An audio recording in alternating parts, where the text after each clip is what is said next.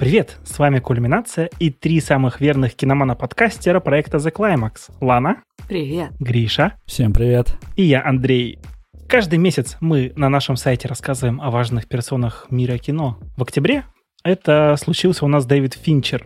Большой текст вы можете найти на нашем сайте по ссылке в описании. А сегодня мы поговорим о биографии режиссера, его знаковых фильмах и за что вообще режиссера так любят все киноманы планеты.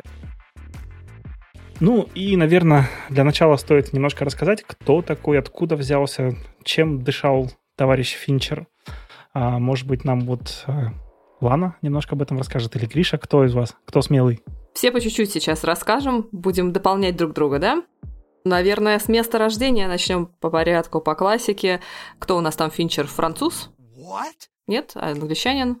Гриша, кто он? Финчер? Американец. Он родился в Америке. Да, он. Ошарашила Гриша таким вопросом. Типа, ладно, ты чё? Что с тобой? Ну, надо было на, серьезных щах начать, что тот родился во Франции. Ну ладно, окей. А родился Финчер 59 лет назад. Ты уже посчитала, когда успела? А, его...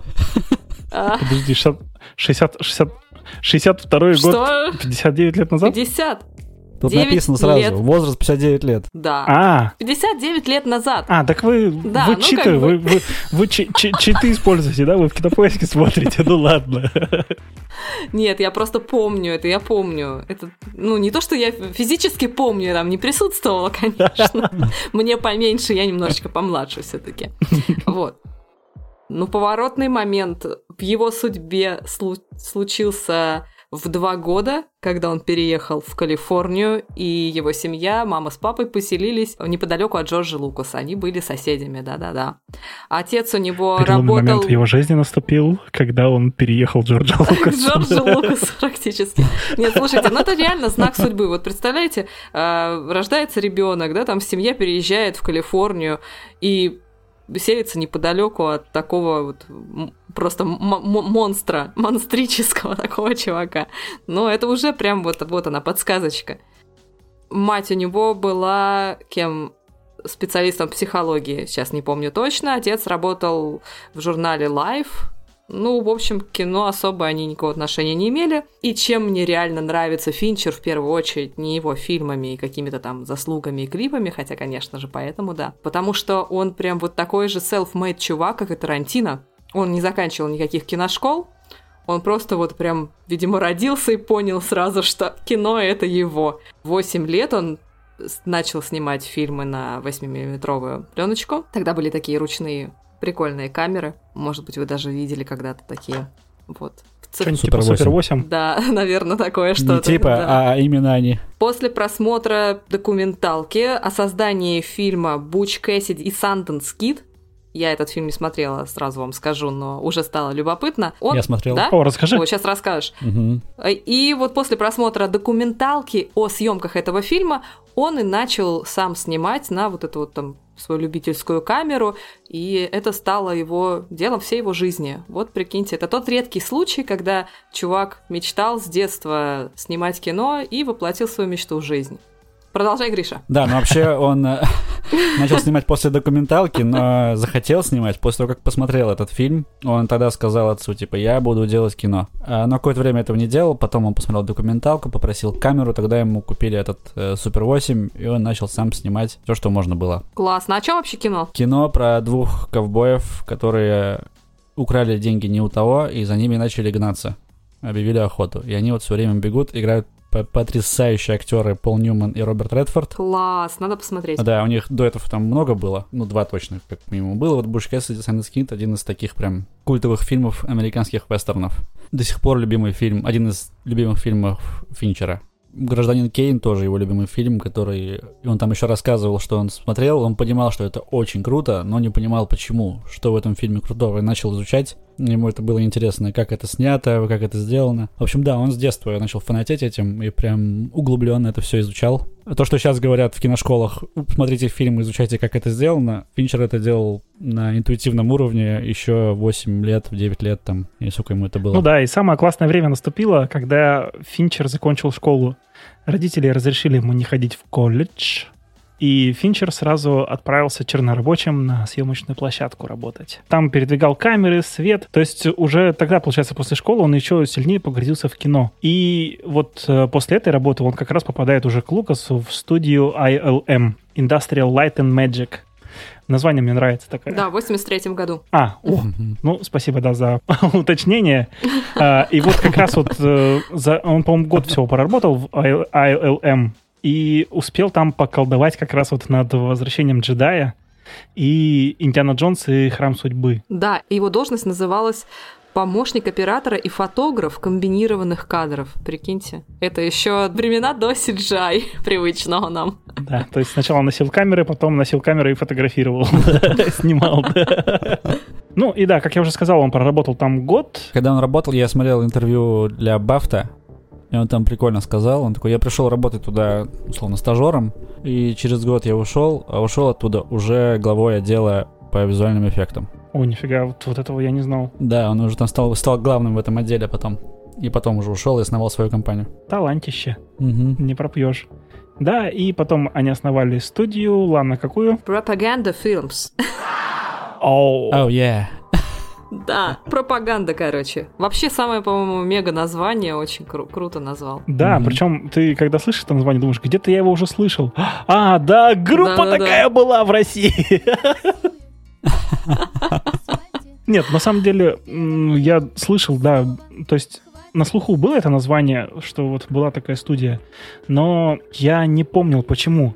А на самом деле вот э, в этой студии умудрились поработать многие известные режиссеры, включая Снайдера, кто там еще работал? Майкл Бэй, Майкл Бэй, да, вот из таких знаковых режиссеров. Гор Вербински. Ну и вот основал ее, получается, вот как раз Дэвид Финчер. В этой студии они... Но сп- справедливости не один. Ну, нет, не один. Еще с двумя чуваками. Да, ну то есть они толпой там Да. основали. Ну вот Финчер, как, так как он сегодня под нашим микроскопом, так вот сфокусируемся на нем. В основном занималась эта студия, насколько я понимаю, как раз производством музыкальных клипов. Кстати, вот Финчер за свою жизнь больше 40 клипов классных наклепал. Вот это для меня вообще было откровением, честно говоря. Ну, для меня тоже, на самом Вот я деле. когда готовилась к подкасту, изучила его фильмографию, а там в самом начале просто какое-то неимоверное количество а, названий типа короткометражек. Я смотрю, а это же музыкальные клипы. Мадонна, Майкл Джексон, а- Айра Смит, мои любимые. Кто там еще? Билли Джордж Айдол. Майкл. Джордж Майкл, да. То есть э, просто с такими... Роллинг Стоунс, по-моему, тоже, да? Он с Миком Джаггером, кажется, работал. Кажется, да. И Эрик Спрингфилд еще. Да, э- это просто потрясающе, да, с такими гигантами работал, и, в общем-то, не одну премию, по-моему, он получил. Конечно. Это как сейчас для Моргенштерна клипы снимать. Примерно такого Ну, уровня. ты сравнил, конечно, боже. Мадонна с Моргенштерном, с, Морген- с вот этим вот, поставил на одну планку, боже мой. Да одно и то же, оба эпатажные. Эпатажным можно быть э, сколько угодно, но это же не говорит о одинаковом качестве или там уровне ху- художественном произведений. Не будем, давайте, не будем. Сравнивать Айра Смит с Моргенштерном, да, Билли Айдола не будем. Не Не-не-не-не. станем, правда? Вот. Ну, Мадонну, я, я здесь э, именно Мадонну сравнивал с Моргенштерном. Прямо, да, так похоже. Мадонна Мио Моргенштерну. А что, даже, даже фамилия так и бы подошла, да? Мадонна Моргенштерн. Да, да, да. Неплохо, да, звучит? Мадонна Моргенштерн. Отлично. Кстати, вот э, пока еще не занят псевдоним, кто слушает и планирует карьеру, э, прям, пожалуйста, забирайте. Мне кажется, отлично. Все пойдет в гору сразу. Моргенштерна. Моргенштерн, Морген. Guten Morgen. Да, вернемся к Финчеру давайте, а то слишком Да, много давай, уделяем давай, давай. внимания каким-то noname ам странным. Ну, Так, нужно же немножко разбавить наши серьезные лица. да, да, да, не будем на сложных щах вещать. Да. А что вы видели, какие клипы вы видели, вот прям вам нравятся, какие работы Финчера? Я никакие не видел, честно говоря. Ничего себе, да, Да. ладно. It ты не видел для Майкла Джексона, да? Вот это вот гени- совершенно это легендарное видео. Не, я, может, и видел, но я его не смотрел, как будто, типа, это вот клип Финчера, я сейчас его посмотрю. А так я по-любому что-то видел. Вот, но я Ну вот, да. не вдавался. Вот из-за таких лана реплик, как твои, нашему подкасту вешают плашку explicit content. Хуизы. Что за хуизы? Я думаю, это, это самое, просто самое криминальное, что вы можете от меня услышать, ребята. Я думаю, что за несколько выпусков с моим участием вы уже убедились, что я скучный ботаник на самом деле, а не такая провокационная эротическая цыпочка, которой притворяюсь. У нас тут срывание покровов, да, Да, срывание да, масок идет в подкасте. Да. Прям. У нас Ух. сегодня правда и неонуар. Это же Финчер. Да, Финчер. Да. А Финчер, он любит, он любит срывать покровы, да, и обнажать двойное дно. Ну вот, например, один из его первых, одна из, одна из его первых работ, которая как раз вот срывала покровы, стала такой довольно скандальной штукой, это 30-секундный ролик для, как его, American, э, ка- э, как он правильно, Cancer Society. А, Короче, реклама, да. рек- реклама, антиреклама Антиреклама курения. курения, да, типа для этого ракового общества, в общем, американского. Андрей, вот из-за таких вот выражений нам и вешают табличку там, какой там контент. Explicit. Раковое общество. Что-то из бойцовского клуба, кстати. Это что-то про современное человечество в целом, по-моему. Мне кажется, мы за все прошлые подкасты сегодня просто отыгрываемся. Просто мы пересмотрели Дюну, и это все спайс. Меланж, меланж, простите. Начитались вот этого Фрэнка Герберта.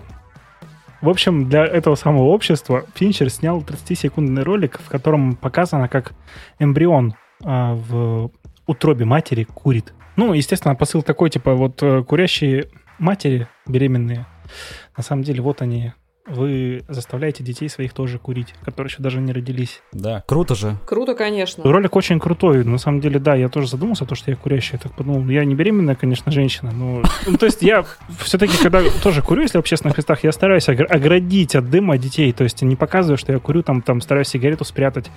Ну, то есть на меня такой ролик как раз рассчитан, то есть я еще больше задумался о том, чтобы, может быть, вообще бросить курить. Но главное, главное, что перед зачатием ты пройдешь обязательно детокс в три месяца. Конечно. Вот. Вот уже пользу какую принес. Ну, то есть ролик, он мега полезный, но прикол в том, что в то время американское общество не было готово принимать его. То есть многие отказывались показывать, М. потому что он был слишком шокирующий. Мгм. Интересно. Но именно благодаря этому ролику его и заметили, мне кажется. Да, это же такая тоже судьбоносная штука оказалась для Да, него. да, да, да, да, да. Да, да, да. Заявил о себе громко, да. Молодец. Все так. Но я не помню, он потом, сни- потом, потом снимал рекламу, и потом, или потом как раз-таки начал снимать клипы. Потому что рекламу тоже долго снимал. Клипы потом как раз начал снимать. Э, Нет, он снимал рекламу после этого для Pepsi, для Coca-Cola, то есть для всех вот этих крупных э, брендов. А потом уже вот как раз пропаганда появилась, где он стал крупнобюджетные клипы снимать. Путь такой, конечно, как будто бы очень понятный, но обычно в клипах не любят тех, кто снимал рекламу, их не берут. В кино не любят тех, кто снимал клипы, их не берут. А он все это прошел, его везде взяли, и он везде был крут. Ну да, по крайней мере, тогда Да, было да, такое да, отношение тогда. предвзятое. Сейчас, мне кажется, наоборот.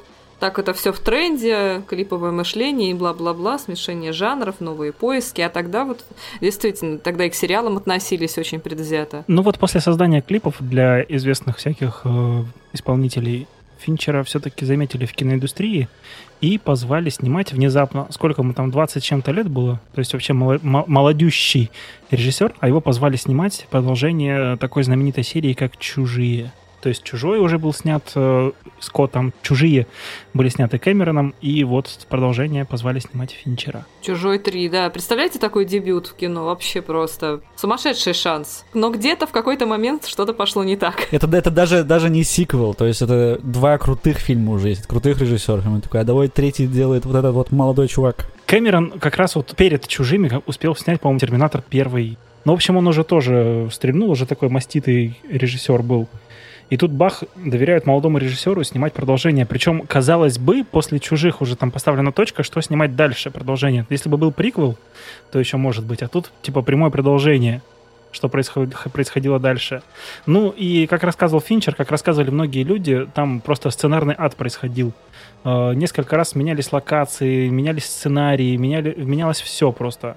Продюсеры давили на Финчера, ну и он в конце концов, э, в конце съемок ушел из проекта. Да, в монтаже уже не участвовал. И, кстати, ну, доверяли ему, конечно, доверили ему это снять, но пока он это снимал, к нему относились так, как относятся к молодым чувакам, типа, да ты ничего не знаешь, мы тут все профессионалы, сделай вот так, сделай вот так, а у него было свое видение, он тем более обожал чужого, но ему не разрешали особенно делать то, что он хочет, потому что еще... Ну да, да, конечно, просто свалил на продюсеров все свои проблемы.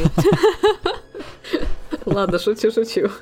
Продюсеры не давали Финчеру ввести свою вот эту вот линию, про то, что он хотел сделать как раз сюжет таким более с упором на религию какую-то. И вот что интересно, как раз Ридли Скотт, когда уже начал снимать продолжение, там, про Метей и что там дальше еще было, он как раз тоже начал уже упирать вот на эту там теорию создания человека, там, кто там создатель наш, вот в эту всю религию тоже уперся. То есть Финчер уже тогда это предвидел, а ему не дали этого снять. А Ридли Скотт опоздал немного, потому что, потому что Прометей хуже, чем Чужой 3. Ну, я Чужой 3, вот, кстати, интересно, я и читал и книжку, то есть сначала я посмотрел фильм, потом еще и книжку прочитал, то есть по фильму сделали книжку.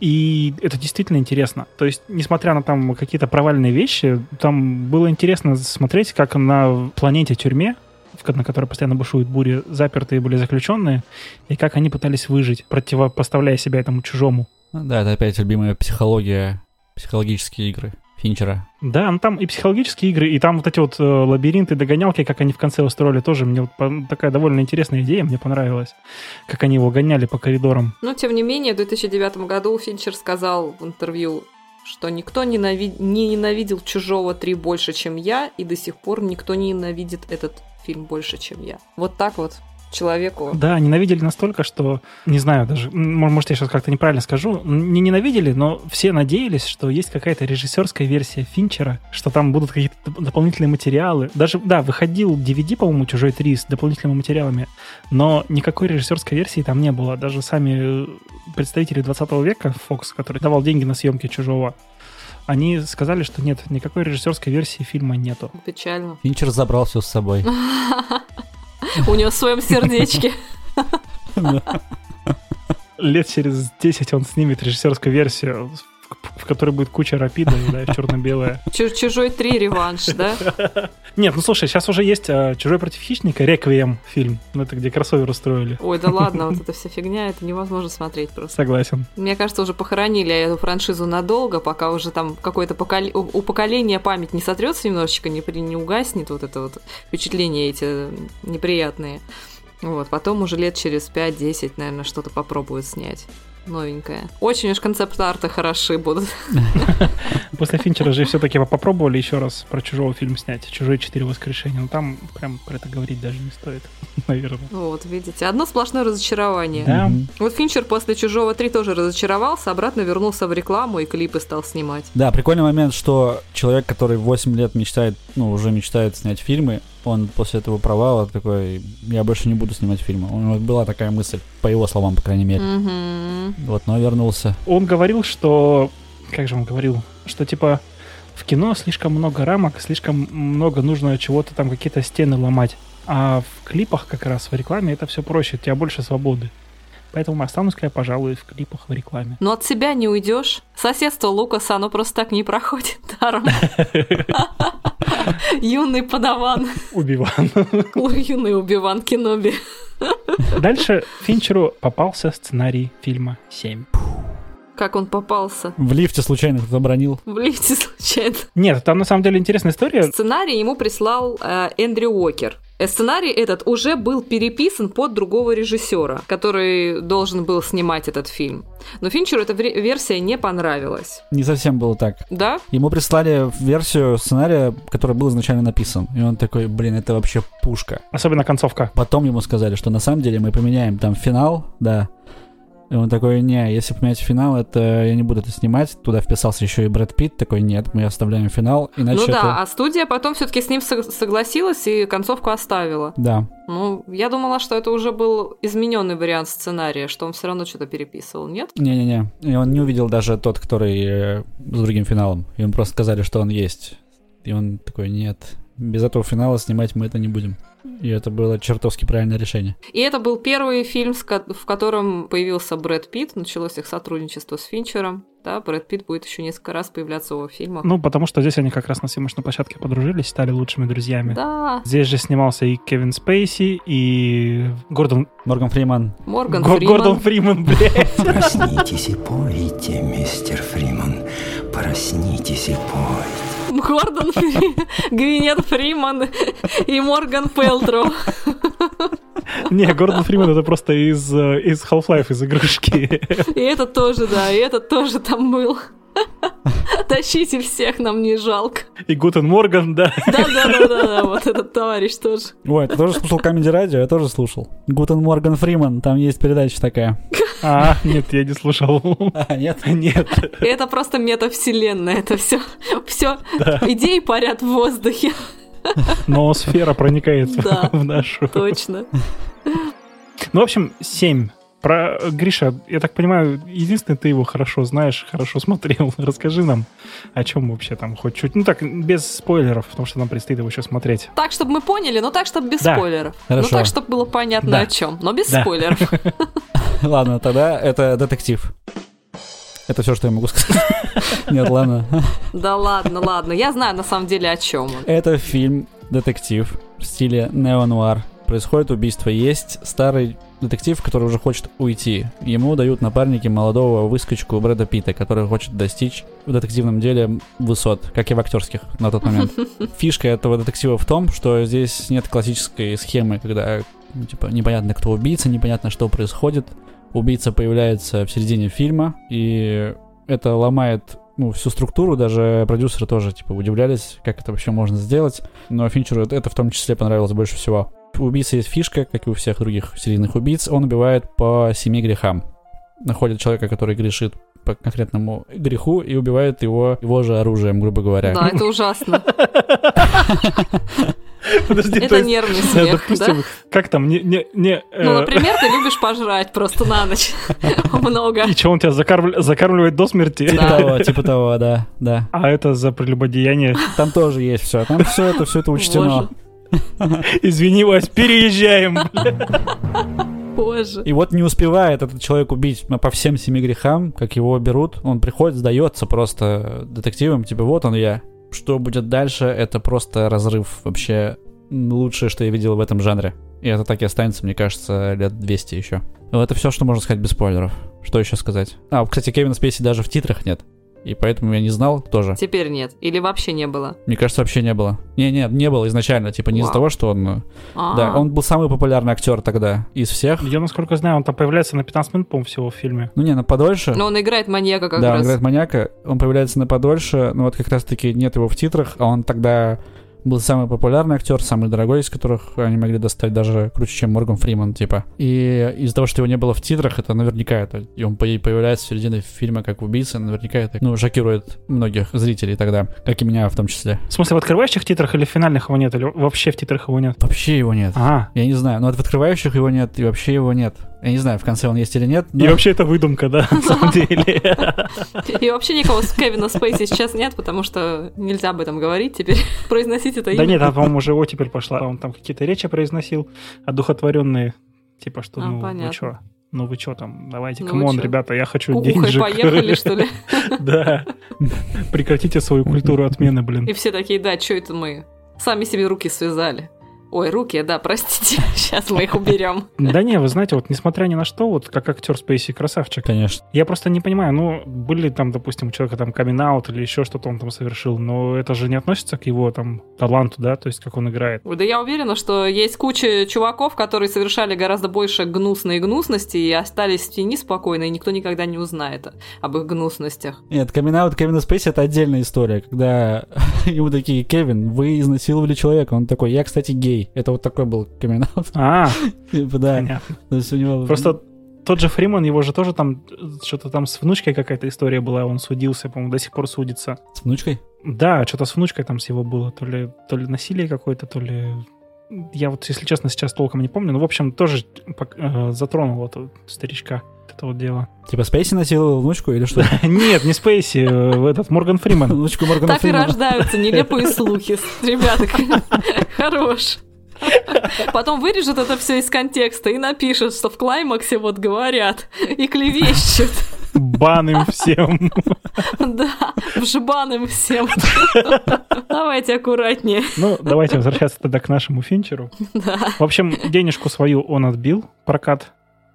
По-моему, даже что-то он 30 миллионов он- они потратили, 300, по-моему, получили. Да. 320 миллионов долларов, да, он заработал в мировом прокате. В 10 раз больше. Это четко. Это да, это четко. Это прям да. Ну, а мы тогда 7 оставим на наш следующий подкаст, да, на, на наш разбор. Да. А сейчас тогда переходим к бойцовскому клубу. Oh, yeah. О, да. Как многие произведения Финчера, это фильм по книге. По книге Чака Паланика одноименной. Причем, когда Финчер снял этот фильм, Чак Паланик прям, как обычно принято у писателей. Писатели обычно критикуют то, что снимают по их книгам режиссера. А здесь Паланик говорит, слушайте, но Финчер снял настолько круто, что он некоторыми средствами двигал сюжет намного лучше, чем я это сделал в книге. И я вот когда смотрел, ну, я типа словами сейчас Паланика, и когда я смотрел этот фильм, я восклицал внутренне, господи, почему я это не использовал в книге? Вот это комплиментище. Да, было дело. То есть вот Это настолько просто, круто конечно, получилось, И да. финал, он сказал, что финал гораздо круче, чем у меня в книге. Он еще такое говорил. Ну, кто расскажет синопсис хотя бы бойцовского клуба? Да ладно, все знают, все смотрели «Бойцовский клуб», все знают, что там снимался Брэд Питт, Хелена Бонем Картер, а сам фильм про такого клерка, менеджера белого воротничка, как хотите, который задолбался жить своей жизнью вне сурка, страдает от жесткой бессонницы. И я не помню, я смотрела фильм этот очень-очень давно. А, Он знакомится с этим торговцем мыла как бы в самолете, да, по-моему. Да. И тот его э, приводит в бойцовский клуб. Вот они вместе это придумывают, или он его приводит, по-моему, да, уже в готовые, готовое сообщество. Вот. Они создают А его. создают, создают его. его, да. Вместе создают, да. Да. Они вместе создают э, вот этот подпольный бойцовский клуб, где мужики бьют друг другу морды. И, в общем, вся вот эта вот э, тележенька этого фильма, все, все, все, что происходит, так и непонятно. Это просто какие-то просто игра разума, выход из реальности, из тупиковой такой жизни этого несчастного клерка, его способ, просто его какие-то иллюзии, галлюцинации, или это реально существующая, ну, то есть реальная история, которая с ним произошла. Так и не ясно. Стоит добавить, что здесь имеется сюжетный твист, который обеспечил фильму такую славу, которую можно сказать так, когда смотришь другой фильм, и там попадается такой же сюжетный твист, и каждый просто говорит, а, это вот как в бойцовском клубе. Да, да, да, да. Он обеспечил себе славу первого в этом После плане. этого фильма уже вот такой твист, и ты уже везде как будто бы чуть-чуть ожидаешь. Такой, так, может быть, это вот так вот, отметаем этот момент. Если что, я в курсе, что так можно сделать. Давайте, опишите его, раз вы заговорили об этом. Ладно, мы же можем спойлерить бойцовский клуб. Господи, если вы не Мы видели, же можем это ваши спойлерить. проблемы. Его Давайте, уже в давайте, кино, его уже в прошлом году в кино повторно показывали. Кстати, кассу тоже собрал фильм. Я же говорю, все уже видели, а кто не видел, тому ай-яй-яй, и бегите смотреть уже. Да. Да, такие как я. Я в прошлом году только посмотрел бойцовский клуб. Так, и что? Ну, Гриша, я доверяю это тебе. Самый главный сюжетный твист бойцовского клуба, что человек, которого он встретил, Тайлер Дёрден, с которым он основал бойцовский клуб, и у которого многому учился и, и восхищался им, оказалось, что это он сам. Вау! Вот, да, поэтому весь фильм приобретает такую... Совсем другой окрас. А приобретает, да, такую атмосферу какого-то непонятного бреда. И до конца, честно говоря, у меня нет ощущения, не было ощущения, что это все-таки, ну, так и есть. То есть э, они так у меня и не сложились в одного человека в финале. Еще тут фишка только в том, что есть другие такие фильмы, где оказывается, что главный герой и антагонист это один и тот же человек. Да. Но вот когда ты смотришь бойцовский клуб второй раз, и с этим знанием уже, и вот этот фильм воспринимается вообще по-другому. То есть, ладно, он воспринимается по-другому, когда ты только что его посмотрел, такой, а, вот оно что, все было.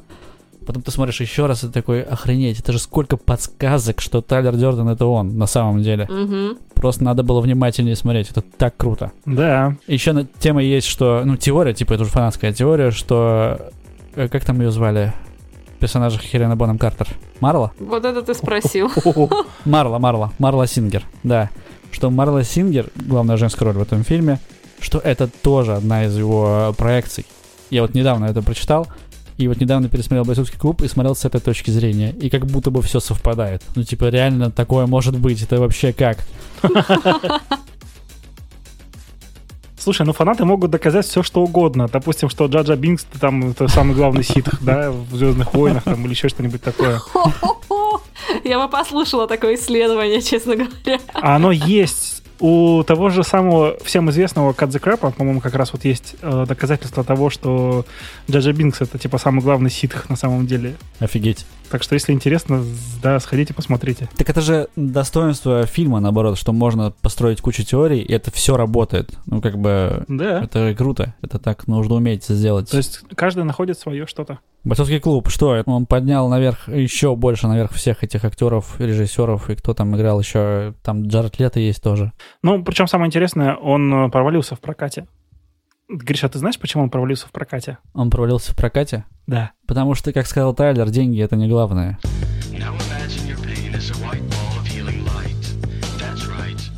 Вау, вот это ответ фаната. Да, это, это красиво, но на самом деле немножко в другом. Ладно, ты знаешь почему? Ну, потому что все сочли картину жестокой, полной мазохистических экспрессий. Ну, наверное, поэтому, не знаю. На самом деле, Ну, во всем опять виноваты продюсеры 20 века Fox. Все дело в том, что 20 век Fox опять проебался, опять все Финчеру испортили. А, Они устроили рекламную кампанию так, что, короче, нарезали кадров таких, где происходили именно драки, то есть экшен-моменты.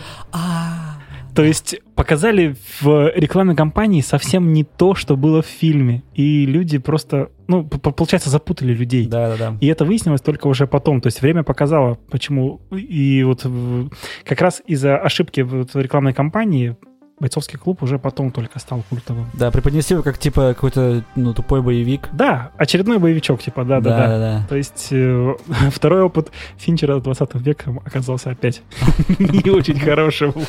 Но, тем не менее, весна показала, кто где срал, короче говоря. Мы пропустили од- один фильм, который был между фильмом «7» и бойцовским клубом. Это фильм «Игра». Э, Здесь, в этом фильме, тоже прослеживаются все фишки Финчера. Вот эта неонуарность, триллер, психологическое давление на главного героя, сюжетный твист. Но он почему-то... Вообще, это первый фильм Финчера, который я посмотрел, честно говоря. Он меня очень впечатлил тогда. Но в целом людям он тоже особо не зашел. Ну, как будто бы, видимо, после семи тут был настолько мощный, что это не так заиграл. Как там Джеки Браун после криминального чтива у Тарантино. Мне кажется, проблема была в этом, что предыдущий фильм был очень хорош. Ну, это как с «Чужими». Да, да. Сначала вышли два крутых фильма, а потом бах, Финчер с «Чужим 3», и все. И оправдания не ожидались. Ожидания не оправдались. ну, мне кажется, просто он немножко опередил свое время и в некотором смысле оказался революционным, а такие вещи, они заходят не сразу. То есть это не такое прям зрительское кино, не попса. А о чем игра вообще? То есть я знаю там за- зачин, что там какой-то, по-моему, тоже офисный работник получает билет на какую-то игру, а вот больше я, вот, если честно, ничего не знаю про этот фильм. Да, ну, в общем, он ему скучно, у него скучная жизнь, он особо ничем не увлекается. И брат, э- это главный герой, это Майкл Дуглас, а брат его Шон Пен, говорит, да ладно, давай, тебе нужно развлечься. Тебе ты слишком скучно живешь, ты так э, сдохнешь от скуки, это будет плохо. Вот, и говорит, сыграй в игру. Ну, такой, да не, я не буду. Он все-таки решает сыграть в игру, и начинается череда событий, которые, ну, полностью меняют его жизнь. Он там в полном экшене, в таком триллерском, типа. Новый жанр Да. от Гриши. Триллерский экшен. Его, его Финчер создал, если что. Гриша, ты Финчер? Я... Блин. Не, не сыпь мне соль. В общем, там э, суть в том, что непонятно теперь, что игра, а что, во что он реально вляпался. Или это все игра, и вот до конца это держит в напряжении. Еще момент, что как будто бы можно догадаться, что произойдет в конце, но не факт. Зависит от того, насколько у вас насмотренность. Тогда у меня не было насмотренности, я охренел. Ну, стоит посмотреть. Жаль, что я этого не сделал до подкаста. Да, собрались такие специалисты по Финчеру. Следующий фильм, тогда давайте возьмем необыкновенная история Бенджамина Баттона. А, про тех, кто уже стареньким родился. Да, да, да. Про тех, кто уже увял, увял бесед, вот вам, пожалуйста, Бенджамин Баттон. Брэд Питт снова здесь играет. Э, Фильм, который получил 13 номинаций, по-моему, на Оскар. И, блин, я не понимаю, за что, за великолепный грим Брэда Питта на который ушел, ушла львиная часть бюджета. Вот реально это самое скучное кино, по-моему, Финчера. Ну вот расскажи, ладно, поделись своей болью А, с нами. да что там рассказывать, это реально кино про чувака, который стареньким родился. И пока все старели, он молодел. Как он вообще дожил до юных лет? Ну, в смысле, до... Как это? Как это сказать вообще? До пеленок? Как бы... Э, И как вообще все, он все потом... мы в старости в пеленках будем. Да, до, до состояния сперматозоида.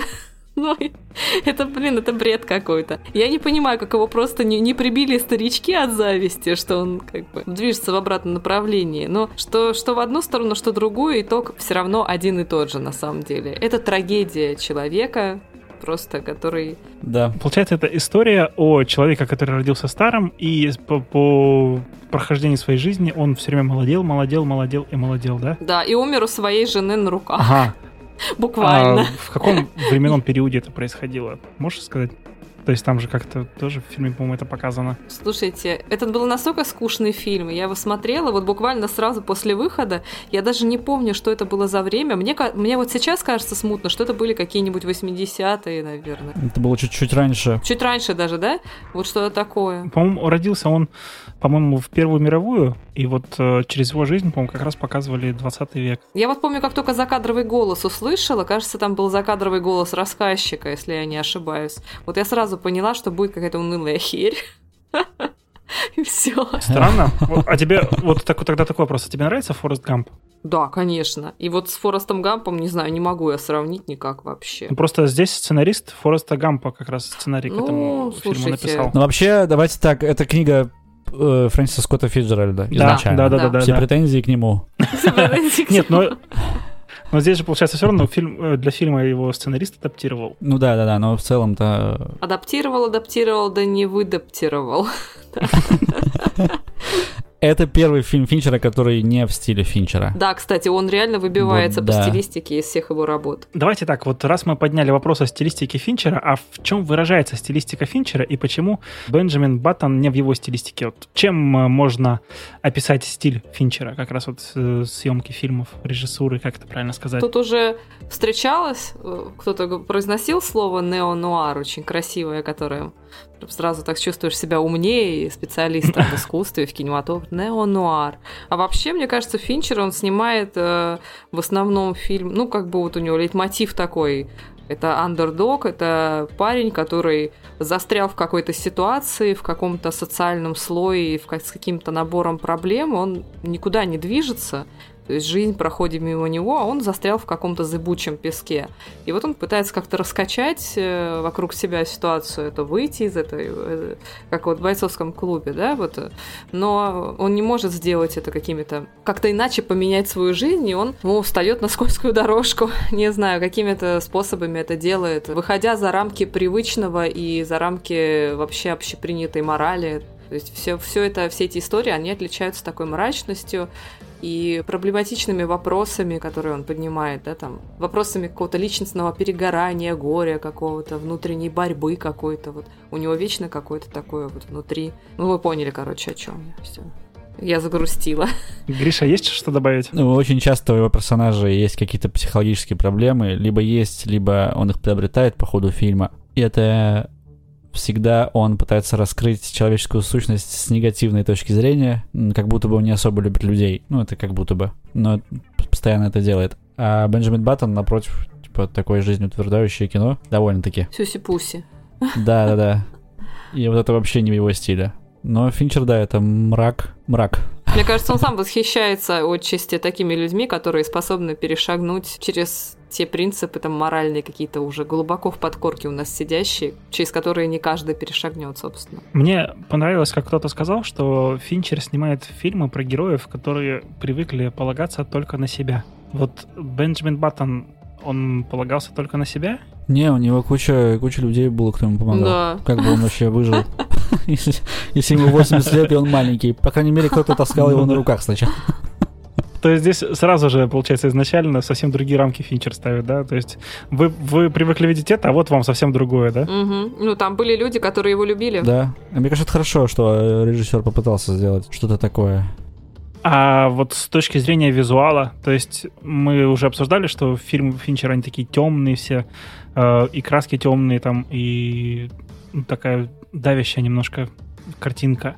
А здесь, в Баттоне... Ну, там все довольно было... Приятная атмосфера была. На самом деле, вот, мне кажется, ему хорошо удалось дух времени передать, и очень стильно было, все выдержано в одном таком ровном как бы состоянии. Да, вот какие-то тона такие даже вот в плане цветокоррекции были больше песочные, больше ну, такие ретро немножко, да, что-то такое было. Угу. Там, Вот, конечно, были очень спокойные. нуарные штуки, только они, если в других фильмах его используются, чтобы нагнетать обстановку, там, давить на главного героя, то здесь это просто как элемент красоты. То есть они не, не использовались так, чтобы там напряжение создать. Ну или элемент подчеркивания странности героя, да, вот этой странной штуки, что он родился там, например, вот так, да, его, движ... его жизнь движется задом наперед. Там все вот эти акценты были именно для того, чтобы поддержать вот этот э, чу- чудной момент Да, да. необычный. Так, а в прокате он окупился или провалился? Вроде окупился он. Да, мне кажется, всё нормально все. Прошлые фильмы, по-моему, только 7 окупился в прокате, да? А бойцовский клуб это ну, стал культом уже потом, допустим. А Мгм. вот Бенджамин Баттон внезапно, когда Финчер снял по-другому, он раз и окупился. То есть а, о чем это может говорить? Ну, а купился на сколько, опять же? Смотри, 150 миллионов бюджет, 333 миллиона сборы в мире. Ну, прям это тут даже маркетинговые расходы не учитываются. Ну, то есть, получается, ну, он в тютельку. Окупился, да, но не так, как 7, например. Ну и за что он Оскар получил? За лучший грим, по-моему, и Декорации, визуальные эффекты, лучший грим. вот, вот. В принципе, да, это, это главное достоинство этого фильма. Ну, то есть, все понятно, короче. Давайте перейдем тогда к следующему, тоже такому довольно неоднозначному фильму Дэвида Финчера, и это «Зодиак». Да, фильм неоднозначный, потому что люди, когда, которые его посмотрели, делятся на два лагеря. Первый лагерь — это те, кто посмотрели, сказали, да вы чё, это какая-то тягомотина, хрень, ни о чем это вообще, мне не понравилось, все, Финчер, все, отстой. Это не я. А вторая категория людей, которые я посмотрел, сказал, так это же совсем совершенно новое слово, вы чё, вы о чем вообще тут? Э, Финчер исследует как раз вот эту вот проблему Зодиака, то есть вот эту историю с Зодиаком. Да. Вот, Лана, ты к какому лагерю относишься? Гриша уже сказал? Лана, ты к какому лагерю относишься? Да, ну, слушайте, я посмотрела этот фильм в этом году, там буквально месяца три назад, и я вот как раз не поняла, что там вообще в принципе исследовано, к какому выводу вообще люди там пришли, и зачем, главное, это было все сделано, то есть для чего этот фильм снимался, мне в принципе непонятно. И что он там особо привнес, и чем он может удивить или захватить или заинтересовать. Э, Я более того скажу, что если бы когда я начала спонтанно смотреть Майндхантер и знала, что это Финчер, я бы, может, даже и не стала смотреть, потому что Майндхантер тоже такой вялый, такой, ну, как бы неспешный такой, да, атмосферный больше сериал, вот, но он меня захватил, затянул, и вот я в этой атмосфере прям, ну, какой-то кайф, да, получила от вот этого вот гнетущего состояния героя главного, а, который вот беседовал там с маньяками и прочее, но это я забегая вперед. А вот Зодиак, может быть, он как раз был такой репетицией Майндхантера в некотором смысле, но он совершенно никаким образом не заинтересовал, я его досмотрела просто, ну, интуитивно предполагая, что когда-нибудь мы запишем подкаст по Финчеру, и я смогу это сказать наконец-то, что да, мне не понравился, было скучно, и, в общем, не на что там время тратить. Но это мое мнение. Гриша, тебе есть что сказать по этому поводу? Э, Я смотрел один раз всего этот фильм. Ну, как и я, и как и Лана, подозреваю. Да-да-да. Да, да.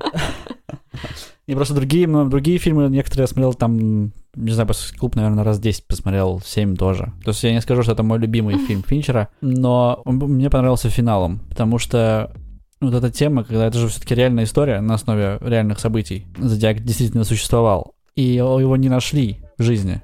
Если бы это снимал какой-то обычный режиссер, не нашли на тот момент, по крайней мере, сейчас не знаю, э, он бы сделал какой-нибудь свой вариант. Типа, вот это Зодиак, я думаю, что вот это он. А Финчер так не сделал, ты посмотрел, посмотрел, посмотрел. В конце такой, ну, все еще непонятно, кто убийца. Это такой, ну, спасибо. спасибо за, за то, что я потратил три часа. Ну вот это единственное, да. Момент такой. Буквально недавно появилась новость, что вроде как узнали, кто Зодиак, там какой-то чувак военный, немножко повернутый, который хотел э, вербовать детей и делать из них машины для убийства тоже, короче. Ну, я вот сейчас дословно не помню эту новость. Гриша, ты знаешь, почему Финчер захотел снять этот фильм? Нет, честно говоря, не знаю. На самом деле для Финчера это немножко личная история, потому что как раз в те времена, ну, как рассказывал сам Финчер, как раз вот в те времена, когда искали Зодиака, когда он объявил, что расстреляет автобус с детьми, со школьниками, то есть, знаете, да, в Америке школьные автобусы возят детей, ну, в принципе, как у нас сейчас тоже, ну, ладно, это другой разговор. В общем, э, Зодиак в одном из своих публичных писем пообещал, что расстреляет автобус с детьми.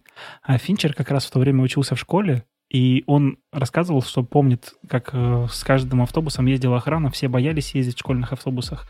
Как раз вот из-за того, что Зодиак может в любой момент э, откуда-то появиться и действительно расстрелять автобус. И вот Финчер решил исследовать эту тему и досконально все изучал, и вот как раз показал это в фильме. Он показал именно исследование. Ну, то есть ты смотришь, мне нравится этот фильм тем, что это вообще как будто бы для трушных фанатов Финчера этот фильм сделан, и для него самого. И ты смотришь такой и просто кайфуешь от того, что происходит, от этих э, его фишек режиссерских, как он нагнетает саспенс и все вот это. Тут важен процесс, а не результат. Лично меня здесь зацепила как раз вот э, роль Джиллен Холла. Он здесь играет такого человека, который вот увлечен этим зодиаком. Он пытается понять, кто это, пытается посмотреть в глаза этому убийце. И вот он просто жертвует всем, там, семьей, детьми, всем-всем там покоем, сном, не знаю, чтобы найти этого убийцу. И вот, вот эта вот одержимость зодиаком очень круто показана. Ты прям переживаешь за этого человека, понимаешь, что вот, ну, он может загреметь в дурку, и ты прям вот до самого конца сопереживаешь ему. Последняя жертва зодиака. СТС зодиак. Ну ладно, а вот согласитесь, что в Майндхантере похожая, да, ситуация происходит с главным героем? Да. То есть это какой-то навязчивый образ Финчера? Мне кажется, это он сам. Он себя ассоциирует? Он же все время Да, психологические, да, чуваки такие, у которых проблемы есть, и он их все время пытается впихнуть. Мне кажется, он сам такой. Ну, в некоторой степени, конечно, он в фильмах своих, может, это утрирует, но он сам занимается постоянно этим, постоянно чем-то одержим. Вот, допустим, он хочет снять фильм, он этим начинает гореть, изучать все, что нужно, про, чтобы снять этот фильм. И также его персонажи делают в своей деятельности. Да, немножко про себя снимает. Ну, и мне кажется, немножко все-таки, да, тоже затянули. Хотя я вот на одном дыхании посмотрел, там сколько, три часа? Три, три часа, по-моему, да, фильм идет? Немножечко. Ха-ха-ха. Да, 2.40. Ну, я вот на одном дыхании прям посмотрел. три часа. Да. Так это же кайф, ты просто То смотришь, да, ты мне тоже как раз вот эту атмосферу погружаешься. Вот лично я вот за героя Джилленхола переживал за этого карикатуриста. То есть я вообще даже не заметил, что фильм какой-то долгий. Не побоюсь сравнить, это вот как Дюна, да? Она же тоже идет кучу времени. И ты там просто проваливаешься туда, и все, и ты не замечаешь, как время идет. Вот здесь что-то похожее. То есть ты погрузился в историю, и все, и тебя нет. Ну, сравнил. Там же в Дюне тени от капелек дождя на нежной коже шаламы. Нет, ну там... Там просто это более больше визуально. А тут э, капли капли пота от э, работы Кровавого на, пота. на лбу Джейка Джилленхола. Да, ну и там же играет и Роберт Дауни, и Джилленхол. Кто там еще играет? Марк Руффало, и все, все втроем не были такие популярные, как сейчас. Да. Слушай, а Руфало, это же этот, по-моему, Халк в будущем, да? Да, да, да, вот он как раз, да, да. Представляете, да? Играть в таких фильмах, чтобы прославиться благодаря Халку. Вот это везение. Я сыграл у Финчера, вы не знали об этом. У меня просто перекос такой немножко, да, что я смотрел, у него такой, о, Халк крушит. Боже, вот слышал бы он нас, да? Фига себе, было бы обидно человеку. Просто в депрессию бы впал. Но вообще, кстати, он же сыграл в Зодиаке у Финчера, через два года сыграл в Острове проклятых у Скорсезе, а прославился все равно благодаря Халку. Прикиньте. Вообще круто. Нет, ну это знаешь, это, это вот как э, вот эта старая как мир поговорка, да, там то, что художник должен быть голодным. То есть ты выбираешь либо творить, э, творить, либо ты выбираешь получать э, известность и бабло. В Зодиаке Джей Джилленхол, кто там, Дауни младший и Марк Руффало, и все играли в Марвел потом. Джилленхол играл уже злодея. Вот прикол, смотрите, ведь вот Камбербэтч тоже играл в Шерлоке, в. Марвел, бог знает где он играл, да? Но вот к нему не прицепилась, э, не прицепилась никакая роль вот так вот, как штамп прямо, да? Какое-то время он был, конечно, таким, а, это Шерлок, да? А потом вот он просто стал Бенедикт Камбербэтч. И как бы, ладно, чувак с непроизносимой фамилией. И не прицепился к нему ни Доктор Стрэндж, ни еще какие. Сейчас вообще какого-то художника э, в фильме снялся, который котов рисует. Да, да, его не, не пошатнуло ни, ни Шерлок, ни Марвел. Нормально. Да, просто как с гуся вода, как говорится. Вот в чем, в чем эта фишка, не знаю, правда. Хорошо. А с кем у вас ассоциируется Дэниел Крейг? С Бондом. Ах, спросил бы ты это. Не, еще мне очень нравится фильм, э, как он называется? Достать ножи? Слоеный пирог или как там? Слоеный пирог какой-то был фильм, но я не видела. Я Крейга помню по последним ролям вот Бонд и Достать ножи. Да, да, даже тоже прикольно. Ну, достать ножи. Давайте мы не, мы не будем мне даже, даже напоминать об этом. Мне как-то вот, честно говоря, фильм не зашел, и то, что Крейг там снимался, э, так убогонько выглядело, честно говоря. Снимается сиквел. О, И не бог! только. Еще и будет третья часть. Какой ужас. Ну, я думаю, что детектива будет все-таки играть кто-то другой, а не постаревший Дэниел Крейг, постаревший Бонд. А, погодите, я понял, почему Андрей это спросил. А, Только сейчас. Да, потому что мы переходим к следующему фильму. Да, Да, да, да, да. да. И э, весьма неплохому фильму, очень стильному, крутому, на мой взгляд. Прям очень эффектному. Это девушка с татуировкой дракона. Ну, рассказывайте. Потому что я читал книжку, фильм не смотрел. Да, книжка, кстати, тоже наделала много шума. Я не помню, что вышло первым. Она стала бестселлером или фильм все-таки сначала вышел и потом книга стала бестселлером? Кто помнит? А есть же еще фильм оригинальный, вообще-то. Вы же, вы же знаете об этом? Нет? Да, есть оригинальный, как он, норвежский, норвежский или шведский, Да. какой он там фильм. То есть Да, есть и он де- супер девушка, популярный. девушка с татуировкой дракона, которая вот голливудская, это попытка как раз вот э, голливудских продюсеров сделать какую-то новую вселенную. Там же выходила потом девушка, которая запуталась в паутине. И выйдет, и выйдет еще. А, и выйдет еще. Ну, то есть вот это поп- попытка сделать кинофраншизу из э, мегапопулярной книги. Ну, рассказывайте. Девушка с татуировкой дракона. Девушка с татуировкой дракона. Оригинал, я чуть-чуть скажу, оригинал вышел в 2009, ремейк Финчера в 2011. И оригинал тоже был очень популярный, очень успешный, с хорошими рейтингами. То есть он не то чтобы он был провальный, и решили сделать через Финчера. Кто-то говорит даже, что это лучше, чем фильм Финчера. Шведы, наверное. Наверное. Ну, кто расскажет, о чем фильм? Ладно. Ну, это экранизация романа Стига Ларсона из трилогии «Миллениум». Я не читала эту экранизацию, совершенно не могу сравнить это с книгой. По сюжету против э, владельца некоего журнала ведется судебное дело. Его э, признают виновным в клевете на бизнесмена и приговаривают. Ну, что-то там такое. Вот. Я помню, что девушка, которую играли, играла прекрасная Руни Мара или Мара, скажите мне, как правильно. Руни Мара. Вот, Мара. Руни Мара. Да, Руни Мара тоже ведет свое параллельное расследование и подготавливает досье на вот этого владельца журнала. И по этому досье этот владелец журнала не виновен, оказывается. Что дальше происходит?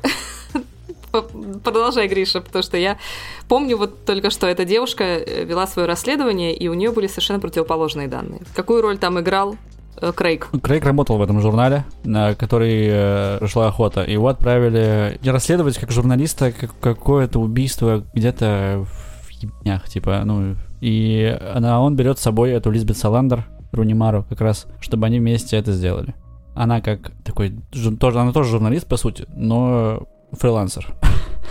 И они, они вместе работают над этим делом, чтобы найти убийцу. И вот как бы все хорошо, но, по-моему, финал предсказуемый. Нет? Давай уже рассказывай, чем дело закончилось. И мы скажем, чем по-настоящему хорош этот фильм. Я не помню, чем именно дело закончилось, но, в общем, убийца оказался единственный популярный актер из всех подозреваемых. Там все дальше очень запутано, там очень много действующих лиц, да, поэтому вот так вот взять пересказать, Вот. это довольно сложно. Ну хорошо, нет, давайте, давайте не будем пересказывать. Синопсис, в принципе, понятен, что там э, едут они расследуют какое-то убийство. э, журналисты из журнала, на которого тоже ведут расследование какое-то. Там, в общем, все запутано. А, стилистика здесь как у Финчера. Абсолютно. Да, стилистика как, как у Финчера, такого Финчера, который как бы посмотрел э, «Матрицу» и «Бегущий по лезвию» и решил так, что все будет очень еще и стильно. Не только нуарно, но еще и стильно. Вот, и обязательно будет секс эффектной девушки и Крейга. Да-да-да. Вот. Это то, чем, чем хорош этот фильм, и все, что меня максимально детально запомнилось. Ой, там есть крутое наказание насильника, кстати. Это прям О, да, да, охренительно. кстати, да, вот это просто бомбическая была сцена. Наверное, не надо рассказывать, да? Или, или спойлерим? Ну да, мы не будем тут про- живописать и рекламировать такие способы расправы над насильниками, хотя наверняка они этого заслуживают. Вот. Мы за какой? Мы за гуманный суд, но фильм посмотрите в деталях. Фильм хороший. Вообще, надо сказать, что адаптировал сценарий в версии Финчера, адаптировал Стивен Зейлиан, который список Шиндера написал, М, гангстер и еще крутые вещи типа Банда Нью-Йорка. В общем, там собрали прям вот лучших из лучших, чтобы сделать круче, чем в Европе, потому что в Европе было очень круто. И на мой взгляд, я не смотрел оригинал, но мне кажется, что фильм Финчера круче. Вы, кстати, заметили, что Финчер вообще везет с кастом, везет с э, источниками, которые он экранизирует. То есть, по большей части, он экранизирует какие-то книги, да? Мгм. И у него, у него есть всегда какие-то имена, которые засветились уже. То есть там Брэд Питт, Морган Фриман, Марк Руффало. Такие имена, которые уже ну, на слуху у всех. Да, да. Это как можно понять? Это ему повезло, что вот попались ему такие актеры? Или как вот? Есть какие-то мысли по этому поводу? Но во время съемок фильма 7 э, Брэд Питт не был настолько крутой. Он был типа такой, он сыграл в одном хорошем фильме, прям, прям крутом, это «Легенда осени», что ли. И он был там такой красавчик, но который может сыграть драматическую роль. Там он понравился Финчеру, и вот сам Брэд Питт тоже выстрелил после этого фильма. Как и Джиллен Холл, как и Марк Руффало после «Зодиака» тоже. И за ними начали пристальнее следить. То есть можно сказать, что Фин не только, не, не только Финч, но А, Фриман- Фриман. Фримен. Фримен, да, тоже. Он был уже известный, да, и как и Кевин Спейси. Вот тут ему повезло. Мне кажется, что удалось выцепить. А вот Крейг на тот момент же был уже известен довольно-таки, да? Да. Да, он уже сыграл в казино рояль. Вот смотрите, говоря о везении, э, на роль вот этого журналиста, которого Крейг играет, да, Блумквиста, а, пробовался, э, не знаю, пробовался или нет, но, по крайней мере, рассматривался Хью Грант. Так что вот, вот как вот вы считаете, повезло ему, что Хью Грант... э, Повезло вот, очень Вот, сильно. смотрите. Везение все-таки присутствует, да? Могу назвать еще и дру- э, другое везение Финчера. Э, Когда выбирали режиссера для бойцовского клуба, по-моему, если не ошибаюсь, как раз, там пре- претендовали другие режиссеры. Крутые, кстати. Очень крутые. И они отказались. На семь, Это было на на семь. 7, по-моему, да. А, на 7, да? Семь, ага. То есть и Питер Джексон. Джексон просто посчитал, что, ну, это не, неинтересный для него проект. И, в общем, после вот всех вот этих маститых режиссеров уже попался Финчер. Да, повезло. Ох, этот везунчик Финчер. Не, без везения, конечно, не получится. И мы предложили снять фильм после «Чужого 3». Ну, это... Да. То есть, ну, очень, очень сильно везло Финчеру здесь. Я, мне так кажется. То есть он везунчик. Но при этом он сам поднимал актеров на другой уровень. Ну, Брэда Питта он реально поднял на другой уровень с помощью двух фильмов. Ну, Это они, мне кажется, друг друга прям дополнили хорошо. Ну, а вот когда снималась игра, я постоянно забываю, как актера зовут главного героя? Майкл Дуглас. Майкл Дуглас. Вот Майклу Дугласу как раз не нравилось, как снимает Финчер, и он просто в конце концов... А, да. Там же Финчер, он перфекционист, то есть он снимал кучу дублей, ду- дублев. И, короче, как-то Дуглас ему говорит, да пошел ты, типа, все, я ухожу, достал. И все, и ушел со съемок. Потом, потом вернулся, да? Да, потом, а, но ему пришлось. А Финчер вот в этом плане как раз говорил, типа, как он говорил, тут есть несколько фраз, которые мне понравились. Про эту ситуацию, типа? И про эту ситуацию тоже, типа, вот актеры, они, типа, получают кучу денег, то есть их съемочный день стоит кучу денег, и раз они получают эту кучу денег, они должны отрабатывать на полную, Не- неважно, сколько дублей снято, они должны, типа, отрабатывать все эти деньги. Да, да, да. И еще одна интересная фраза тоже. Вот, типа, говорят, что есть миллион способов снять сцену. На самом деле их два, причем один из них неправильный. Ну, в чем-то он прав, на самом деле. Да, Это про то, же, про то же, как и смонтировать сцену. Тоже есть миллион способов. Но работать будет только один. Кстати, монтаж. Ладно, ты же монтажер, я тебе задам вопрос. Так, Как этот фильм? Девушка с татуировкой дракона выиграл один Оскар за лучший монтаж. да, да, да. Почему? И это не единственный, кстати, фильм Финчера, который выиграл Оскар за... у него Да, три, по-моему, фильма да. мон- монтаж взяли. А, Ну, я думаю, что тут такой вот очень сбалансированный темпоритм, и музыка, кстати, хорошая. Все это так очень все четко сделано, ничего лиш- лишнего, и история постоянно продвигается вперед. То есть, ну как?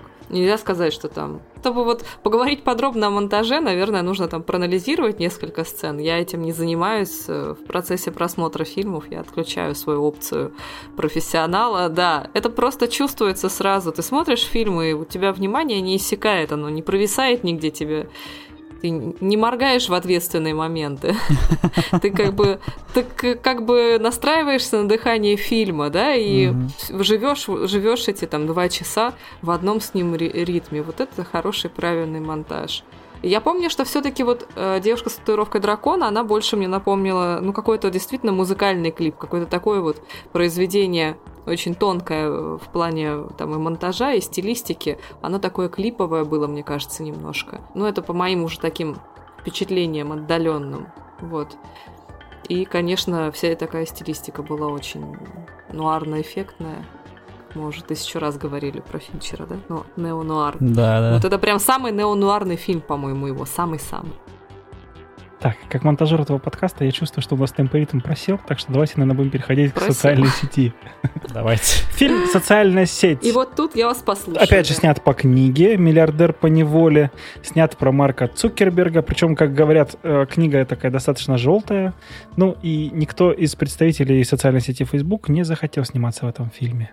Фильм рассказывает как раз про Марка Цукерберга, как появился Facebook, как э, Цукерберг судился с разными людьми, которые так или иначе помогли становлению этой социальной сети. И, Гриша, скажи, пожалуйста, почему этот фильм топ-1 из фильмов Финчера по оценкам? По оценкам? Почему по оценкам? Я, честно говоря, точно не знаю. Потому что по оценкам зрительским он не топ-1. А на MDB 7,7 когда у бойцовского клуба 8,8. Ну, то есть разница большая. Но он понравился очень сильно критикам. Сильнее, чем все остальные фильмы, походу. Просто думаю, что потому что очень большой фан-клуб у Фейсбука и Цукерберга. И у критиков э, аккаунты на фейсбученьке просто любимые. Ну и может быть еще потому, что сценарий написал Арон Соркин, который очень уважаемый сценарист в Голливуде. Да, Соркин. И настолько крутой, что тут Соркин даже просвечивает сквозь такого, как Финчер. Ну прям, это очень-очень круто. В этом плане Соркин крутой, крутой сценарист. Его видно всегда, даже если снимает его Финчер. Как там диалоги? Вот я не смотрела социальную сеть, каюсь, но мне просто интересно. Диалоги, как, как у Соркина. Очень много слов, очень быстрые, резкие, туда-сюда, хоп-хоп-хоп там. Да, ты просто иногда даже не понимаешь, что происходит, не успеваешь следить за диалогом, mm-hmm. и ты в то же время поражаешься, как вот ну, все, все это построено. А, причем здесь еще играет э, мой любимый актер Джейси Айзенберг. Он здесь играет как раз Марка Цукерберга. Не похож, конечно, но угу. играет он круто, как раз отыгрывает э, роль ботаника, такого немножко соци... социофоба, социопата, не знаю, как это правильно сказать, который лелеет, как это, пестует свое детище Facebook и сделает для него все. Причем я этот фильм, когда смотрел первый раз, я его полностью не понял. И я сначала, да, действительно восхищался диалогами. И только вот когда перед подкастом смотрел этот фильм, начал понимать, там, на что действительно шел э, Цукерберг, чтобы Facebook выжил. Как он предавал, там, убирался с дороги развития соцсети, там, знакомых, друзей, всех прочих. Мне еще, знаешь, что понравилось э, в этом фильме? Как раз-таки Финчер не мог этого не передать, как он... Цукерберг, несмотря на то, на то что достиг миллиарды, популярность, вот это все, все равно вот эта сущность человека, когда он показал зависть в том, чего у него нет, популярность у девушек, например. В моменте, когда друг его идет, типа, на, на свидание, он такой, нет, ты не пойдешь на свидание, типа. Да. Потому что нам нужно, нам нужно работать. И это видно, как показали, потому что он завидует, что он ходит на свидание, а он нет. Э, и Финчер как будто не упускает такие, такие вещи. Да, ну и в, в начале фильма показывают, э, как персонаж Айзенберга хочет, прям страстно желает попасть в клубы, в Америке же очень сильно развито как раз эти общества, клубы, угу. которые потом выпускают там видных политиков, деятелей каких-то. И вот э, Марк Цукерберг вроде как... Ну, я буду называть Цукерберг так проще просто. Угу. Он очень сильно хочет туда попасть. Марик Сахаров. Это все из Фейсбука народное творчество, что ли? В общем, он очень сильно хочет туда попасть, но не попадает, а попадает его друг Эдуардо. И тоже Цукерберг его троллит за это потом страшно долго. Да, хотя, хотя сам хотел бы попасть, ну это прям круто. Зависть, плохое Да, чувство, да. да. Да. И вот самое интересное, я первый раз посмотрел фильм, мне показалось, фильм добрый, хороший, он показывает с хорошей стороны Цукерберга, да? Но это было понятно, потому что я не понял, получается, ни хрена фильм. Посмотрел второй раз, я начал подмечать какие-то нюансы. И вот посмотрел третий раз, и я понял, что ну ни хрена подобного. Цукерберг на самом деле говнище, тщедушный ботаник, как его в конце показывают, который просто ну, злобный карлик, короче. Ну, то есть вот такое впечатление у меня сложилось после фильма, после Любимые персонажи Финчера. Злобные. Ну, просто, не знаю, может быть, это складывалось... Может, это у меня настроение такое было, когда я первый, там, третий раз смотрел. Может, тебя Facebook глючил, и ты такой, ах ты злобный карлик. Да я рад, что Facebook... Я, я просто мечтаю о том, чтобы Facebook, WhatsApp и Instagram, они просто... Вот как в последнее время происходит, чтобы они просто отключились, и их не стало. Ты представляешь, сколько надо. людей останутся без пропитания вообще? Да, они перейдут точно так же куда-нибудь там в Telegram, как вот 70 миллионов людей перешло в Telegram, когда все это потухло. WhatsApp-то вот эти все. Ну да, я там сидела в тележеньке, конечно, я все это читала, комментарии друзей, которые, ах, вот вы где все. Да, мы тут и были, в общем-то, еще до этого коллапса. Массово вспомнили, что есть Твиттер, там, допустим, Адель, там, Да. селебы, селебы все вот эти вспомнили, что есть Твиттер. Слушайте, Netflix, Макдональдс, все пришли в Твиттер, Да. все стали под постом Твиттера, ну, привет, буквально все. Да, да, да, Под да, этим да. постом все стали постить какие-то безумные шутки совершенно, троллить Facebook и WhatsApp и Цукерберга, пока они там ломились в свой собственный офис и не могли ничего поделать. Ну, в общем, тут же кто-то там объявил, э, естественно, фейковые новости, что страница Фейсбука продается, что Фейсбук кто-то удалил. Вот, в общем, много тетенек, которые зарабатывают там психологическими всякими коучингами и продают свои какие-то продукты или, или, или услуги через интернет, очень сильно напряглись, я вам скажу. Вот, и их можно понять. Мне очень нравится вообще реакция. тысячи клиентов, да. Мне очень, вообще Мгм. очень нравится реакция людей на всякие негативные штуки. В общем, пришли люди в комментарии к Леди Гаге, там ну, какой-то вообще сторонний пост, и начали писать там всякую ересь. Приш- пришла, короче, куча русских как раз фанатов, не фанатов, там просто русских людей, и начали писать там абсолютно Ну, любые комментарии, там вплоть до того, что там Продавать что-то, да. продаю- продаю было гараж. смешно, То есть да. пост Леди Гаги, а там комментарий, продаю гараж. Это Харламов любит так делать. Он такой, давайте пойдем на страницу там кого-то там и напишем, что продаю гараж, ну условно. И все подписчики Харламова идут туда, к этой голливудской звезде и начинают писать такую тему. Это бывает как прикол. А бывает как прям... По-моему, началось это как раз вот тогда с, этого, с этой истории с Леди Гаги. Это был просто такой мемный Ну, то момент. есть вот Facebook это настолько такое грандиозное явление. Сейчас им пользуется около трех миллиардов людей. То есть, ну, представляете, пол населения земного шара, чуть меньше. И обо Да, всех этих да. людях где-то информация копится и продается Цукером наверняка. Да-да-да. И мне сейчас вот в голову пришла такая мысль, что, может быть, просто я сначала к Facebook относился дружелюбно, поэтому мне фильм показался, что там Цукерберг такой воин в белых одеждах. Потом я стал относиться к нему нейтрально, и мне уже начали проглядываться там вот эти злобные нотки. И сейчас я ненавижу Facebook, и вот для меня уже э, Эффект переноса. Эффект переноса, да? Да, да, да, да, да, вот такой же зло- злобный карлик. Возможно. Так что, ну, фильм на самом деле интересный, крутой, очень много в нем можно почерпнуть. А какой там крутой Джастин Тимберлейк, кстати. Да, красавчик. Ну, там и Эндрю Гарфилд, и Джастин Тимберлейк, и Джесси Айзенберг. Кстати, Эндрю Гарфилд должен был играть Цукерберга сначала. Да ладно. Уже почти решили, да, да, да. Он должен был играть Цукерберга, все уже было решено, он очень этого хотел, но потом последним на кастинг пришел Джесси Айзенберг, и Финчер такой, ну, сорян, давай дадим тебе другую роль. Ему дали другую роль. Карточный домик. Кто посмотрел больше двух серий? Я посмотрел первый сезон. Я посмотрел два сезона. А я посмотрела от серии 2-3, мне показалось, что все-таки очень долго, очень долго разгоняется, но скандальчик разгорелся, конечно, не херовый такой. Да, скандальчик не херовый, но здесь, может быть, ты посмотрела первые две серии только потому, что как раз здесь снимал только пилот Финчер. Да, это по сути, вот это как. же не, он не шоураннер здесь. То есть он задал темп сериалу, а дальше уже снимали другие люди. Ну вот оно все очень вяло развивалось и как-то совсем ничего не происходило. То есть такая экспозиция, экспо- экспозиция, какие-то попытки, попытки что-то делать героя, но как бы даже наблюдение больше с его стороны. Ну и, и пока ничего. И я посмотрела пару серий, думаю, да господи, тратить в- столько времени на какую-то му- муть а потом начался этот скандал. Не знаю, первый сезон был очень мощный, по-моему. Прям мощный, да, согласен. Там закручивался так. Ну, и, может быть, здесь сказалось то, что я люблю вот эти вот всякие политические хрени, полити- политические интриги.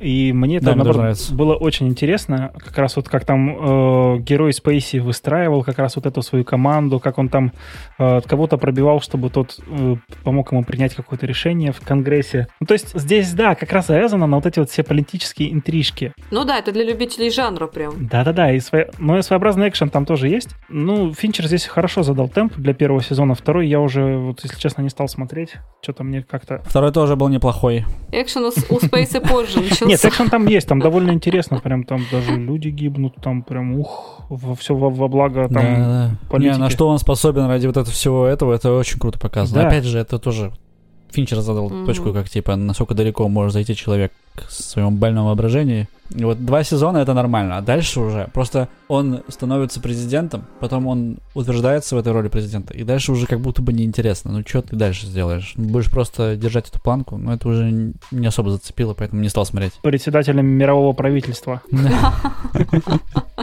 Ну, в общем, да, «Карточный домик», он такой политический триллер, наверное, да, это можно назвать. Да, да. Триллер — это же типа Мгм. остросюжетный фильм. Мгм. Ну вот Да. э, «Карточный домик», политический триллер, первые два сезона посмотрите. Там причем дальше э, Спейси совершает камин дальше вместо Спейси уже приходит другая героиня, жена его. Да, кстати, Спейси, Спейси совершает камин прямо внутри. Это внутрикад- внутрикадровый камин Да. Так что два сезона можете посмотреть, как там Финчер задал темп. И можете спокойно идти дальше.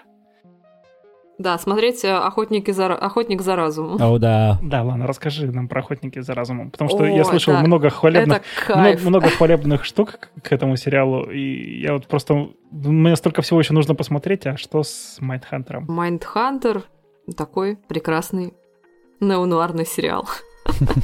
Драматический сериал. Конечно же, вышел он на Netflix, как все уже знают. Рассказывает он об истории создания вот этого вот э, отдела э, криминалистики, который специализируется на эм, анализе и поимке маньяков. То есть на создание психологических портретов, да? Да, да, совершенно верно. Как это правильно называется в криминалистике?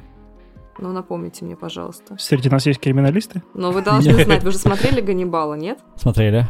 Нет. Смотрели, вот. Вот, кто там у нас, кто, кто у нас главный герой? Детектив. Как называется эта э, профессия? Я ж теперь не успокоюсь. Агенты. Это агенты ФБР. Какой-нибудь, не знаю... Профилирование, профайлер. А, господи. Так, все, да. А, я- я профайлер, щас- да, Да, профайлер. я сейчас скажу более складно. Вот. Это, это сериал о формировании профессии профайлеров, которые, о которых вы наверняка слышали, если смотрели э, Ганнибала. Потому что главный герой там как раз профайлер, да, он э, вычислял по поведению, по манере, по интуитивному восприятию там, ситуации на месте преступления э, тип личности убийцы. И вот к этому пришли психологи, криминалисты не сразу, такого отдела как бы не было. Действие э, как раз Майндхантер разворачивается в 70-х годах, когда он возник благодаря энтузиасту, главному герою, специальному агенту Холдену и его напарнику. Вот они вдвоем подают инициативу, собственно, своему начальству, что они готовы разбирать психологические портреты убийц. Для этого, внимание, они просят разрешения на интервьюирование еще пока живущих э, за решеткой, там, в местах заключения маньяков.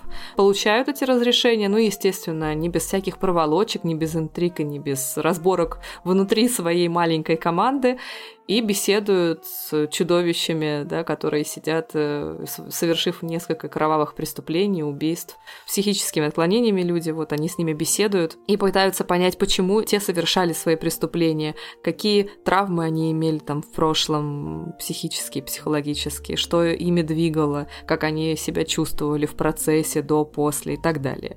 И все это в таком разворачивается неспешном темпоритме, в такой гнетущей такой атмосфере у главного героя из-за его деятельности, которой он фанатично одержим, а, рушится там личная жизнь постоянно. Ну и как, в принципе, как и у всех э, героев, э, так или иначе какие-то проблемы в личной жизни возникают. И все это, естественно, проецируется на работу, а работа на личную жизнь. В общем, такая психологическая драма такой. Тоже можно триллером назвать. Короче, вы уже поняли, что я фанат этого сериала. Прям, если вам совсем нечего смотреть, и вы лю- любите такую тематику, то это прям после Ганнибала э, second one. Смотрите обязательно. Ну, я понял, что я смотреть это не буду. Очень зря. Хреновый я рекламщик. Нет, я просто вот... Мне не нравится «Молчание ягнят». У Финчера мне тоже как бы не все фильмы заходят. То есть мне вот зашла социальная сеть больше всего вот из того, что я видел. Но это вообще не классик Финчер, конечно. Ну да. Нет. И вот Майндхантер я бы, наверное, не стал смотреть.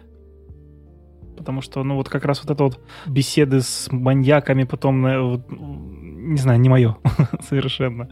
Гриша, есть что-то добавить или едем дальше? Да, могу легко добавить, что это 19 часов Финчера, и это просто вышка. Спасибо за поддержку, бро. И еще одна работа из-под пера Финчера, которая вышла на платформе как раз Netflix, это «Манк». Фильм, который рассказывает про Германа Манкевича, сценариста всем нам известного фильма, про который мы сегодня уже говорили, да, «Гражданин Кейн», про создание вот сценария этого фильма. А сценарий к Манку написал Отец Финчера. отец Финчера Джек Финчер. О, как интересно. Гриша, рас- расскажи, просто это как раз, мне кажется, твоя тема, твоя стилистика. Расскажи про Манка. Мне кажется, этот фильм как будто сделан прям для киноманов, особенно для тех, кто любит ранний Голливуд, короче, до 60-х, до 70-х. И Финчер использовал здесь все фишки, которые есть в тех фильмах. Черно-белая картинка, 4 на 3 формат, начиная от титров, заканчивая даже звуки. Он сделал такие, как, как записывались тогда. Не так, как сейчас, а прям с небольшим, как будто бы фонит немного, когда люди говорят, типа в кадре. Да, да, да, да, да, да. Вот, извини, перебью, я просто про это прям сегодня слушал.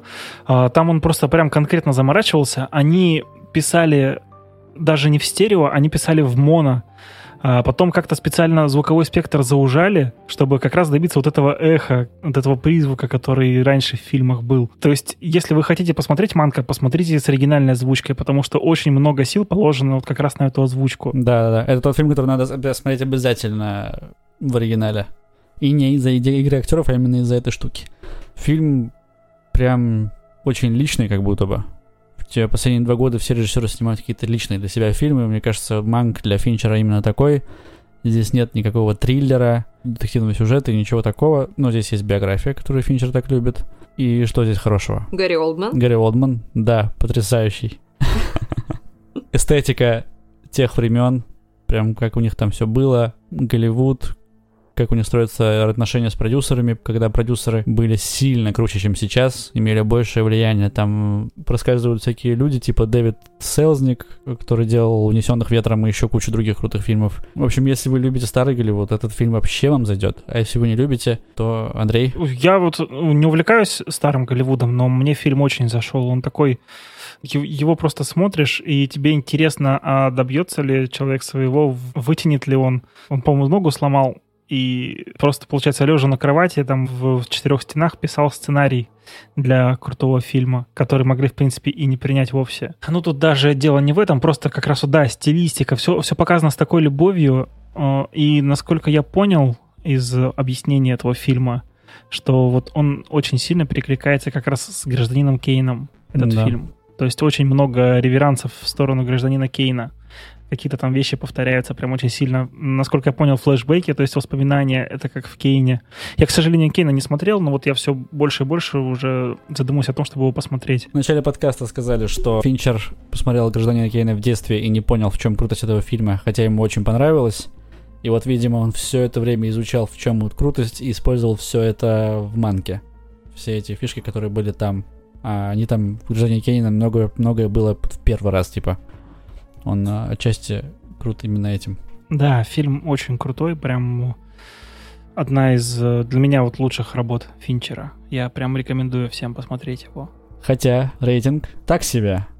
Я удивлен. Я вот только сейчас это увидел. Новый уровень, так себе. Ну, мне кажется, Финчеру это привычно. 6,9 на MDB, это как вообще? Тем более, это MDB, это зарубежный, там уже тоже все фанаты вот этих всех времен. Странно. Ты знаешь, э, я насколько понял, вот это как тоже по Звездным войнам. Самое страшное для Звездных войн это фанаты Звездных войн. Вот, наверное, здесь также. Самое страшное для Финчера это фанаты. Финчера. Ну вот смотрите, я поскольку фильм не смотрела, я себе позволила зайти на Википедию, сейчас посмотреть статью о съемках, И вот, например, да, фильм снят в черно-белом цвете, но тем не менее на кинокамеры Red, естественно, цифровые. В киномире, в общем, самые крутые камеры. Да, да, никакой, никаких старых технологий не было. Вот, например, сцена с участием пьяного Манкевича потребовала более 100 дублей, вы представляете? Сейфрид сказал, что одна из сцен с ее участием снималась целую неделю и было сделано около 200 дублей. Это похоже на День сурка, говорит она, но именно так снимает Финчер, в отличие от большинства людей. Прогулка Манкевича и Дэвис при лунном свете была снята в садах Хантингтона в особняке по Садене днем, хотя действие происходит ночью. Но это вот было сделано с использованием техники «Американская ночь». Съемки днем были необходимы для должного освещения сцены – то есть, да, сделали это все немножечко. Инструменты новые, методы старые. Да, ну... 200 дублей, господи, господи. Я не представляю, ребят. Насколько я понял, Финчер, он вообще, он как раз вот всеми новыми технологиями он пытается пользоваться. То есть есть режиссеры, которые там пытаются старые технологии приспособить, да, под новые какие-то приемы. А вот Финчер, насколько я понял из э, материала, который изучал перед подкастом, Финчер, он как раз наоборот, он принимает все новое, а потом уже из этого делает там какие-то старые приемы. Да, да, да. Ну, Тарантино и Нола, например, только на пленку снимают. Финчер, Финчер нет. Ну что ж, давайте, наверное, какой-нибудь резюме подведем. Кто-нибудь хочет что-то сказать? Опять, опять же, вывод, который мы сделали на Дюне, кино должны делать задроты. Вот Финчер прям задрот еще больше, по-моему, и прям... Хорошо, ладно, давайте я тогда спрошу такой вопрос. А снимет что-то мега крутое еще Финчер, как вы думаете? Или вот лучшие, лучшие фильмы уже все, уже были у него. Нет, я думаю, что снимет, что Манг для него был таким, как бы, каким-то итогом, итогом, который он подвел а, под своей какой-то эпохой определенной. Я хоть и не смотрела, но вот судя по описанию, по, по тому, что вы говорите об этом фильме, мне кажется, что это вот такой вот, как бы, все, папочка закрыта, да, дело закрыто, можно начинать что-то новое. И я думаю, что, ну, учитывая, что он там является продюсером э, из как любой смерти роботы, да? Да, вот, первого. Что он все-таки, да, он, он тяготеет к экспериментам, поддерживает их. А, я думаю, что какие-то новые фишки он постарается использовать. В конце концов, для режиссера 59 лет это не возраст. Факт. Вон Скотту сколько уже лет он до сих пор снимает? Чужого религиозного. Кстати, Чужой 3 один из вариантов э, декораций, уже готовых, кстати, под сценарий под определенный Чужого 3, был как раз в каком-то из монастырей. О, прикольно. Да, то есть уже тогда что-то могло быть. У Скотта только в этом году два фильма выходят. Вот. За год. Вот сейчас, кстати, по-моему, выходит, да? Фильм у него... Да, Ду... «Последняя дуэль» Последняя и дуэль, «Дом да. Гуччи». Ну, Гриша, резюме. Главное достижение Финчера в том, что это один из моих любимых режиссеров. За это ему большое спасибо. Он счастлив, я думаю, вы это знаете. Ты жил не зря, Финчер, и живешь тоже не зря. Не разочаровывай Гриша больше. Да. Ждет ли его много других новых фильмов? Мне кажется, да. Я уже вижу, как уже подписаны контракты. Фильм про Эллиота Несса. Это гангстерская драма по-любому будет. Какой-то фильм «Убийца».